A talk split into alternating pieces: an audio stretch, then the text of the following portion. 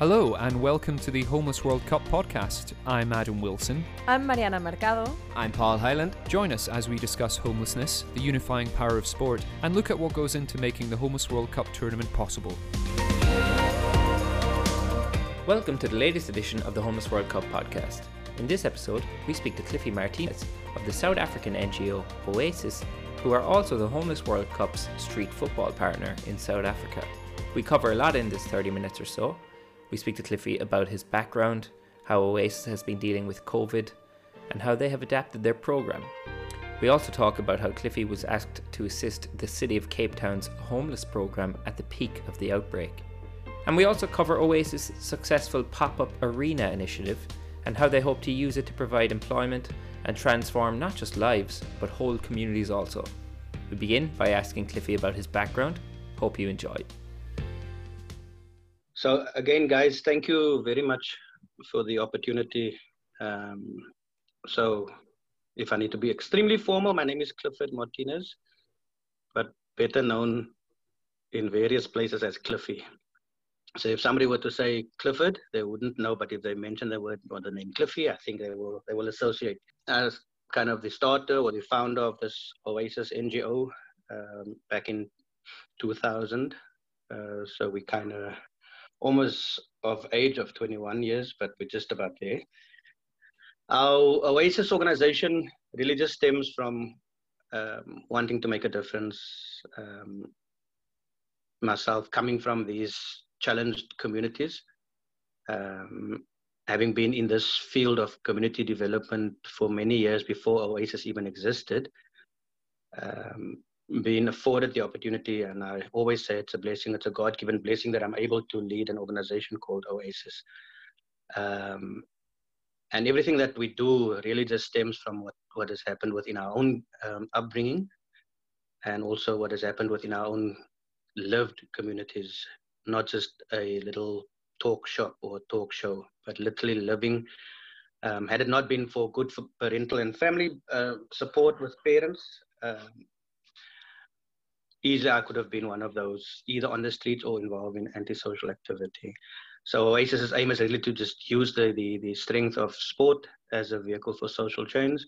I know that's a lingo that everybody uses all over, but I think it's literally just saying that how are we able to not just say that we want to set the foundations right for the people, but we're actually saying lift the foundation and rework the trench and dig a little deeper in there and then anchor and then start laying a foundation because I think oftentimes we feel people um, lose focus because they think that, oh, I've been now off my drugs, off my gang activity for the last three, four, five years, but then you see the bolts on the foundation start getting loose um, and it gets windblown and soon the person falls.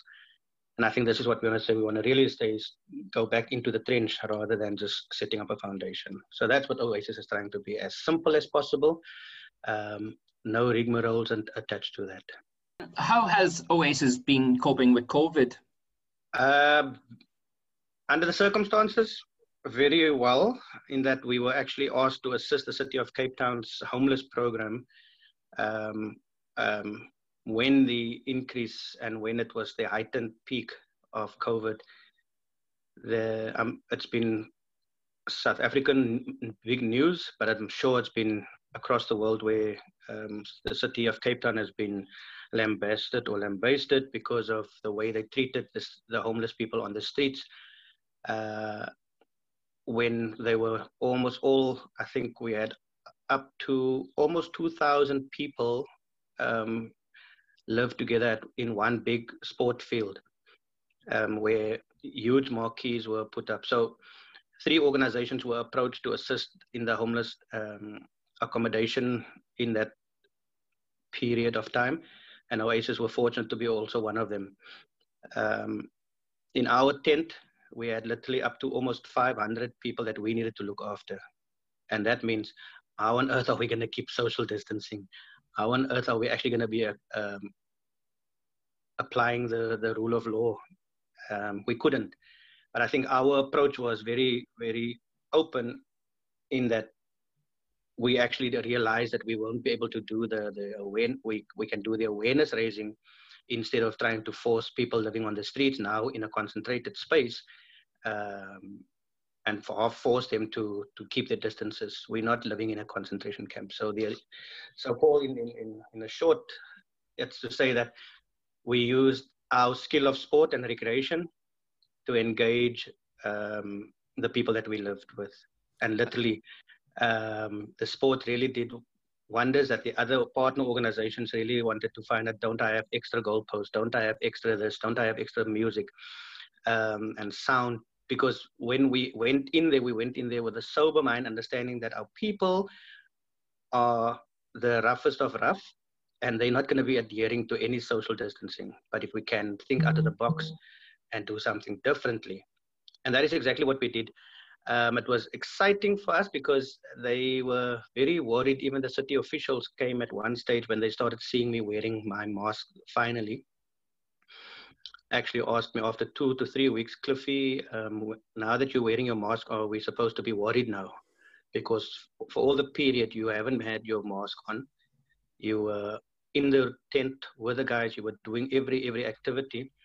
Um, but again through god's grace we were all healthy we were safe through throughout the whole process mm-hmm. i think that the, what we wanted to ensure is to just make sure that people understand this thing called covid this thing called um, coronavirus um, not expecting that everybody on the street would know exactly what it entails and so through our domino tournaments through our tug of wars through our little football matches with no touching um, we did those little activity i think one of the highlights for me in terms of our program i must say this is that I had this three meter white long whiteboard, and I said to our team, "Let's. It's about thinking out of the box." So we then had our own little um, roving information board.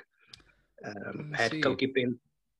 I had some Koki pens, and I said, "Look, this is what I want. Let's have various themes." And so one of the themes would be on different days something about um, your situation here at the campsite and then we handed out Koki pens. Here's the whiteboard. Write your feelings. What do you think about this situation? Then tomorrow it will be something on HIV. Then the next day about it's about what do you what do you now understand about COVID? So instead of us having huge workshop sessions, it's rather um, just throw your thoughts onto a whiteboard, and we are able to capture our information from there, which which I think actually worked very well.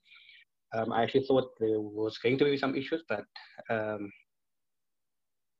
no issues in terms of that. There were a couple of riots that took place outside our tents, but not in the Oasis tent. So when I speak proudly that there was a relationship built rather than us being the, the enforcers of law versus them. Uh, we and when you saw law enforced on the other tents and when they tried to incite some violence at our tents, the people at our residence could actually chase them off away from our tent, which for me was powerful because they basically stated they have nothing to do with them wanting to do boycotting and, and rioting. Um, we have our own little house that we have to, to, to kind of cater for and take care of. So pretty much that was it. It was fun because people today still um, says, say hello to our Oasis when we're on the streets. Some of them that went back to the streets. But after after the, sorry that I'm delaying on this one, Paul, but after the closure of that campsite, they were given options um, some could come to Oasis because in the city of Cape Town built uh, two or th- four um, dormitory structures and, and, and more um, ablution facility and or other organizations or back to the streets because of all the, the tension that um, arose from this situation.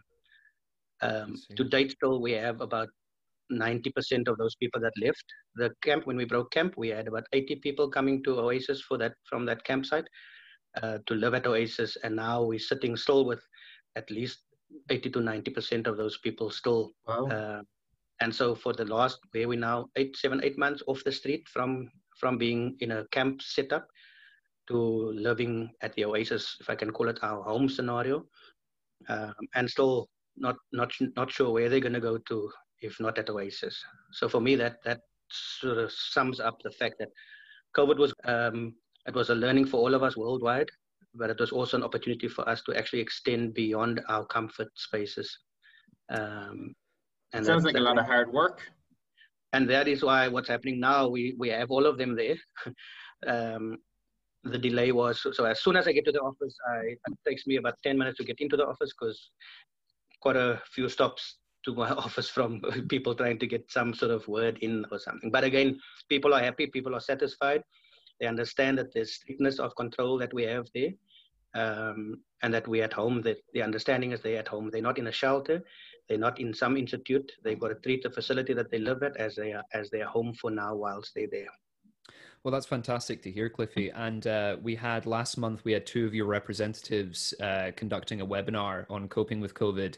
And we heard a lot of, um, it, you know, it sounded like some great ideas, some novel ideas that you were putting through. And just want to congratulate you on that. Uh, but speaking of novel ideas, let's move on to the pop up arena. Can you please let us know how that started with Oasis's pop up arena? Uh, of course, although it is not completely functional as we would want it, as I spoke to you or mentioned to you previously. But I think what we've so many years we we've taken the sport to the community. We've taken the street soccer, the 4v4 to the community. We've and when when we, when I speak our community, I literally speak of a, an array of various flats like you have in the Stoke cities and all of those places, an array of flats, and in between these flats there are some sort of playing space and it's for us to observe. Then we would have our little makeshift goals in the past um, and set up a little activity there. The whole aim of the, the, the activity was to ensure that what are we doing in the morning? The young people that attend school, they go to school. Those that um, attend or are employed actually go to their place of employment. But what happens to those that are, are dormant and are just laying around or have, uh, those are often the ones that we kind of have issues with in our community. And so those are the young people that we target in terms of our homeless World Cup present, uh, preparation processes. Um, and so creating that sort of space, but it's also actually the space of those occupying it there, those who do their drugs there, those who do their gambling on that spaces. Um, so one had one needed to figure out building of a relationship with those with the, the, the, those young people, but at the same time also acknowledging that that is their space. We coming into their space. So as the relationship built and strength and gained momentum, when we used to bring our goalposts there, you would see these guys without being asked actually moving their smoking of their, their drugs to the other end, um, moving their gambling game to the other end, and those that want to play football came across to play the football. But as it as it grew, uh, the idea started just uh, cementing in our, in our understanding that we've got to make that unorganized space organized. And I think this is where the pop-up arena uh, thought came to mind. It's literally saying what we're doing at Homeless World Cup with all our, our little cool um, boxes that we have, how do we bring this into the community and, and make sure that that is a center of attraction for that two, three hours that, we, that we are there in that community. So that is how the pop-up arena thoughts um, and ideas kind of emanated. So it was, it was more of a way for you to open up a gateway to the community and establish and a relationship. Absolutely. And so the pop-up arena was never just going to be us coming in with uh, the boards. The next step, because we had the set of boards ready, but obviously they damaged over the last two years. Um, and so again, we will be investing soon to try and get more of those boards up and running again. But the further step to that idea was to actually now look at roll on turf, you know, our, our astroturf, to literally being able to put that on a little trailer with our boards and make a little football arena right there in, a, in the heart of the community. But taking it even further was the thought of, and I've spoken to one or two of the political councillors already that we figured how we can put electricity or how we can put lighting to the to the facility. And so those are all the little ideas to say that in the in the heart of your gang-ridden community, we're trying to create a space that that you feel comfortable with in your own area because we have we've got rival gangs as all over, and one or two roads separate them from each other. So if we are able to keep them safe within their their sort of radius and their space, kind of would make them feel would make the old auntie feel okay and safe, make the immediate community come and support the activity. Um, and so, if we were to then leave equipment at one of the, the, the, the families there, then that is what we would want to do. The set of boards, set of goals get left there so that the, the old lady or the unemployed dad can take ownership and responsibility of the, our equipment. And, and you hope to create some sustainable jobs from that as well. Is that right, Cliffy? If that could be, because I mean, what that's actually a very good question. Very, we had that going. So the city of Cape Town, through the national government processes, has this uh, three to four months, sometimes contract that we, we call the EPWP, Expanded Public Works Program. And so we've had some of our people. Currently, we still have a new lot, but not in the in the pop-up program. Um, but they they are being paid for the next three to four, five months, and they are being employed, but also employed to do the rollout in community of with a sport program that we have. Ideally, how does that work? The the sustainable job system. So there's there's two ways of with the city of Cape, or well, with government, I think. Mm-hmm. But the one thing that we pushed for is with the government, don't just tell us because you know governments are just trying to tick in tick on all those blocks um, saying they've created so many jobs. We, we're saying to our uh, local officials, when we take people through a process, so be it that the young persons have lived at Oasis and have kind of committed to growth, allow us then to work from that pool to identify young people for the contractual period of three to six months. Because that then says there's a reward system in place that you've worked hard to get yourself back to a little space of stability and with that as an opportunity that could arise that says for the next three to six months you are able to earn an income. Um, so that so that would be the idea. Other than that um, there's a database that the city of cape town has everybody is seeking un- unemployed people seeking employment opportunity put their list their names on a database and then the, then there's randomization. Various names get selected and just anybody gets given an opportunity. I think um, from our end it was more especially with what happened now with the homeless at the Strandfontein or at the campsite. That is exactly what happened when they said that there's 14 spaces of, of employment contracts available. I suggested that we will not be giving any of those people that comes now to Oasis uh, an opportunity to, to, to earn yet. They've got to, like the many others, they've got to wait their turn. Uh, and so the first lot of that 80 odd that's living at Oasis just started about a month ago. So they're in their second month now. They end end of December. But now it's so it's very cool to see that those young people or those people that were unemployed, living on the streets, doing the drugs, are now off. Many of them are off their drugs, and they're earning an income. There's some sort of uh, extended relations now happening when we take them to to see family or children of theirs they haven't seen in eight to nine years time, and yeah, they see their mom or they see their brother or they see their dad. Uh, and, and I think similar to, so somehow we've got, again, all boils down to this relationship building the enabler, which is the city of Cape Town, provides us that little space, and we have the understanding that they uh, understand why we are specific in how we want to create that sort of space of employment opportunity. It has to be programmatic. So similar to our pop-up process, when somebody works within our communities on the streets, he or she that earns an income has some sort of history with Oasis's programs, has some sort of link that just allows us to say that you come from these programs. And so whenever you get this opportunity, it means you were linked somewhere with Oasis. It's, it's amazing to hear that it's having such an impact. Um, is it right that you, you are hoping to expand it and, and maybe increase the pop-ups in the future? Absolutely.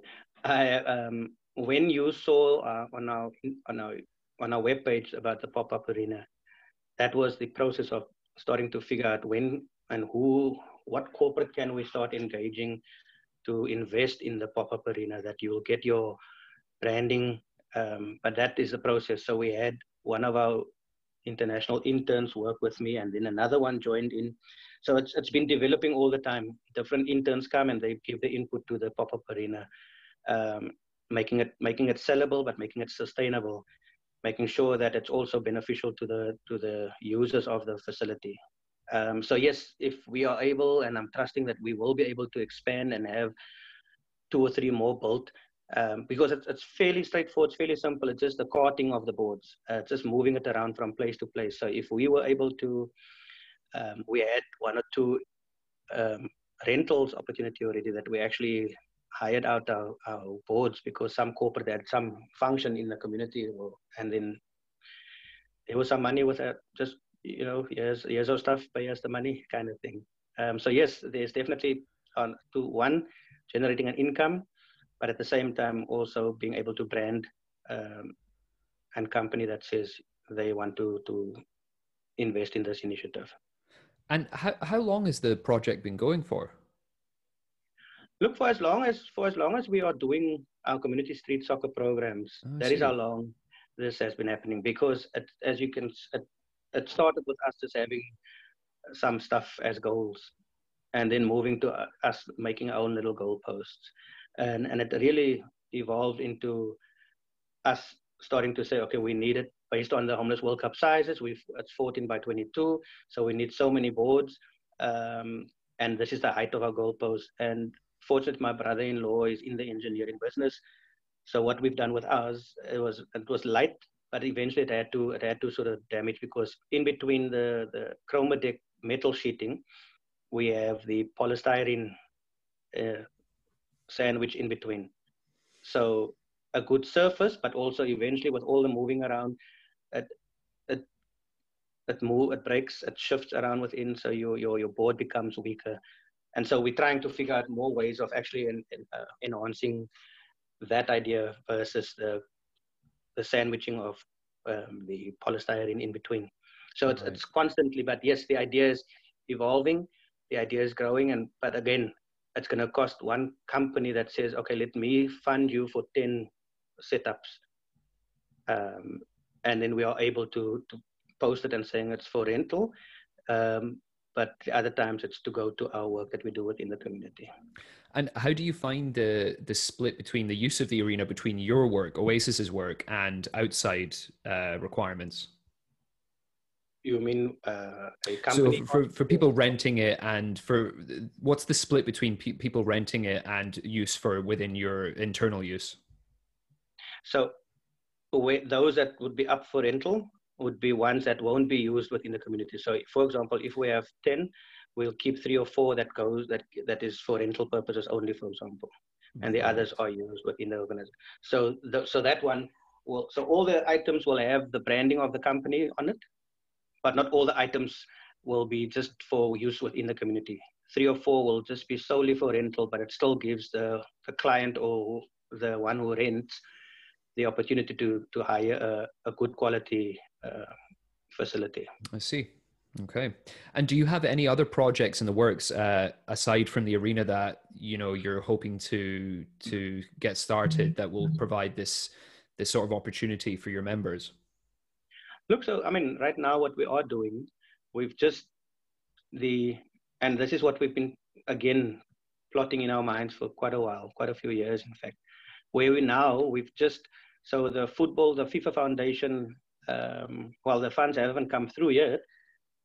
Um, but since July, we we were able to to set up the what we call the Hotspot League.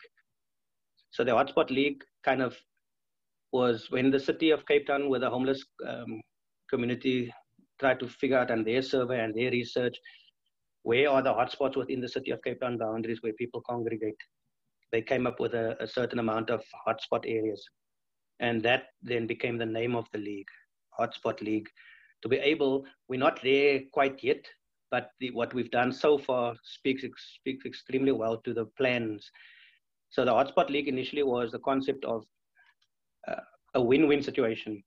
Uh, City of Cape Town or government has endless complaints from business about people hanging about on their business spaces and so on.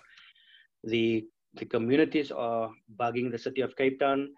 There's so many people hanging in front of my doorstep at my house and so on. Um, people are stealing from me. Um, we are saying if a business takes ownership of a particular hotspot, then what we so we're saying Mondays and Wednesdays we have what we call the hotspot league. So if the city official buy into this process, they are able to bring the persons or the team of five, six, seven people, as you know, it's 4v4. Bring that five, six, seven people to Oasis's venue, uh, which means we don't pay for transport. Uh, the city of Cape Town answers the, the, the complaint of the business owner. So they remove pretty much the persons and bring them on their sporting activity to Oasis, basically away from the business space. So, which means business cannot complain now for that next two, three hours. And so, if that goes across the city spaces, we have all those 20, 30, 40, 50, I think we had the other day. So, we have about currently six, seven teams. So, eight times seven, so about 50, 60 people coming there for the for the last Monday, Wednesdays already. Oh, wow. Yesterday, we had our first um, tournament of the Hotspot League, which was very, very cool to, to observe. And so, this is the idea that we're saying. So, NGOs when you join the league of this hotspot or what we call the Oasis Street Soccer League, when you join, you now also, whatever service you offer, are you able to do some life skills? Not all of that 50 people are going to play at one go. So now we are able to, to also create a little space for life skills. We're also creating a space. If that person um, did not maybe or wishes to have a little shower space, there's a place for him or her to go and have a little shower. Um, and at the same time, there's some sort of meal prepared for them when they come for those two days per week from about 11 till about half 2, 3 o'clock, all the busy peaks. So which means when they return, some of those people that has now come back from school, they go back to the community. Um, those that are employed go back home from their place of employment, which means everybody, wherever, they've been busy for their day and now they're going back to their community. Those and so that is the idea about this whole thing. So for me, that is when we spoke. So as the city of Cape Town um, area or space, we've extended it beyond into the Western Cape region. So we've got an, a, a, rural town, also main town within um, Western Cape called the Worcester. We've got one member there, and then we've even further another three-hour drive out of Cape Town. We've got another member, the Oasis, um, in that community, that side as well. Um, so all of this works towards our actual selection process when the English PFA comes down to Cape Town and they assist us in the selection criteria and process. So what we do now is at Cape Town, you've now played all the communities, all the areas where the hotspot um, areas are, as well as the, the townships. We will have our league winners in this particular league. We will then invite these winners to play in the Western Cape tryouts which means the far lying three hour drive away will come to Cape Town. They will have their playoffs. And when it comes to, I think um, the PFA comes in February or March again. So that period, we will, we will then again ask the ex pros, um, Terry and John and those guys, uh, to identify potential good players. That's what that's their mandate from us. Good players. So when they've come up with their 20, 30 names, because sometimes we're up to 100 people coming for that final trial. Um, then when we have our 20 to 30 people, that 20 to 30 people will now be, be selected because they can play the, the game of football. So when PFA leaves, thank you very much, John and your team. That's now our turn. So what we then do, I hope Terry will be hearing and he will be fighting me anyway. um, I think the importance is that this is not for for this program we're doing is to identify people who have maybe the ability, but there's other social challenges that they're facing. And so if you're a brilliant player and your home situation is okay and you're not on the street, but you're living in an informal settlement where it's extremely tough, but your family are able to cope with you even there, then you don't qualify, even though you've been cited as one of the best players. But in terms of the objectives and the purpose of the program of the Homeless World Cup, we can't be taking you along. No. Then we need to link you either to the Oasis Football Club, and you have that processes that we follow there to get you into the pro football processes. But in the sport for development activity and initiative is to, to be able to get you to understand that you're playing football, people have loved your footballing ability, but also coupled to that, our coaches like Bongani and those guys that you've met with already, they will do home visits to those where those people come from and to ascertain do they what is the home situation or are they living at the NGO or at the shelter and that then validates your footballing ability plus your your social need that justifies why we should um, consider you for the next round of trials. Um, wow. so that would be so that from the hotspot league right through to the national tournament, right down to the selection of the actual 20 whatever um, homeless World Cup squad for South Africa takes place. That process. That's great. It, it's fantastic hearing about how um, symbiotic it all is and how it all sort of works together. Yeah, um, and the um, level of commitment as well. Yeah, crazy. Well, we, okay? we've had Terry and Jason on this podcast before, so I know they're huge fans. So they will be listening to this episode, I'm sure. Yeah, definitely. Uh, the, the coolest part was uh, just around the um, you know, the English PFA. I think it's important and and and Sports Direct. Without, I don't know how things just work out. when we've just received about a month ago, no, two months ago, a huge um, continu- um, consignment of, of sporting equipment. And in that sporting equipment were loads of mini goalposts. And for, for us to be able to kickstart our league, that just fitted in. So all our members, we were able to issue a set of goalposts, some balls, some cones, some bibs, some all of these things. And so, had it not been for John and his relationship with Sports Direct, uh, there at Home by You, we wouldn't have been able to actually have started the league on such a footing to say that, look, here we, you know, you've got to commit, here's your equipment, but you've got to commit to the processes. Only members that are signed up as Oasis Street Soccer League members will be invited to come to our tryouts and all of those things. So anyone outside of that won't be given that or afforded that opportunity. You will have to join our league structure and so on. Mm-hmm. Um, so I think it's a good thing if if, if um, you are able to at least kind of acknowledge the support uh, because I think it is powerful um, to mention. Well, I'm sure they'd be happy to hear that. Cliffy, thank you very much for joining us today. I really appreciate that. Thank you, Cliffy. Cheers, guys. Thank you. All the best there with your work. Thanks for listening to the episode. Uh, once again, if you'd like to donate, you can go to homelessworldcup.org forward slash donations. Or search for Homeless World Cup Foundation in Just Giving. Email us at podcast at homelessworldcup.org with things you'd like to hear discussed, or get in touch with us on social media. If you enjoyed it, please give us a rating of 5 stars on iTunes or give us a share online. This podcast is brought to you by the Homeless World Cup Foundation, presented by Paul Hyland, Adam Wilson, and Mariana Mercado, produced by Adam Wilson and Paul Hyland.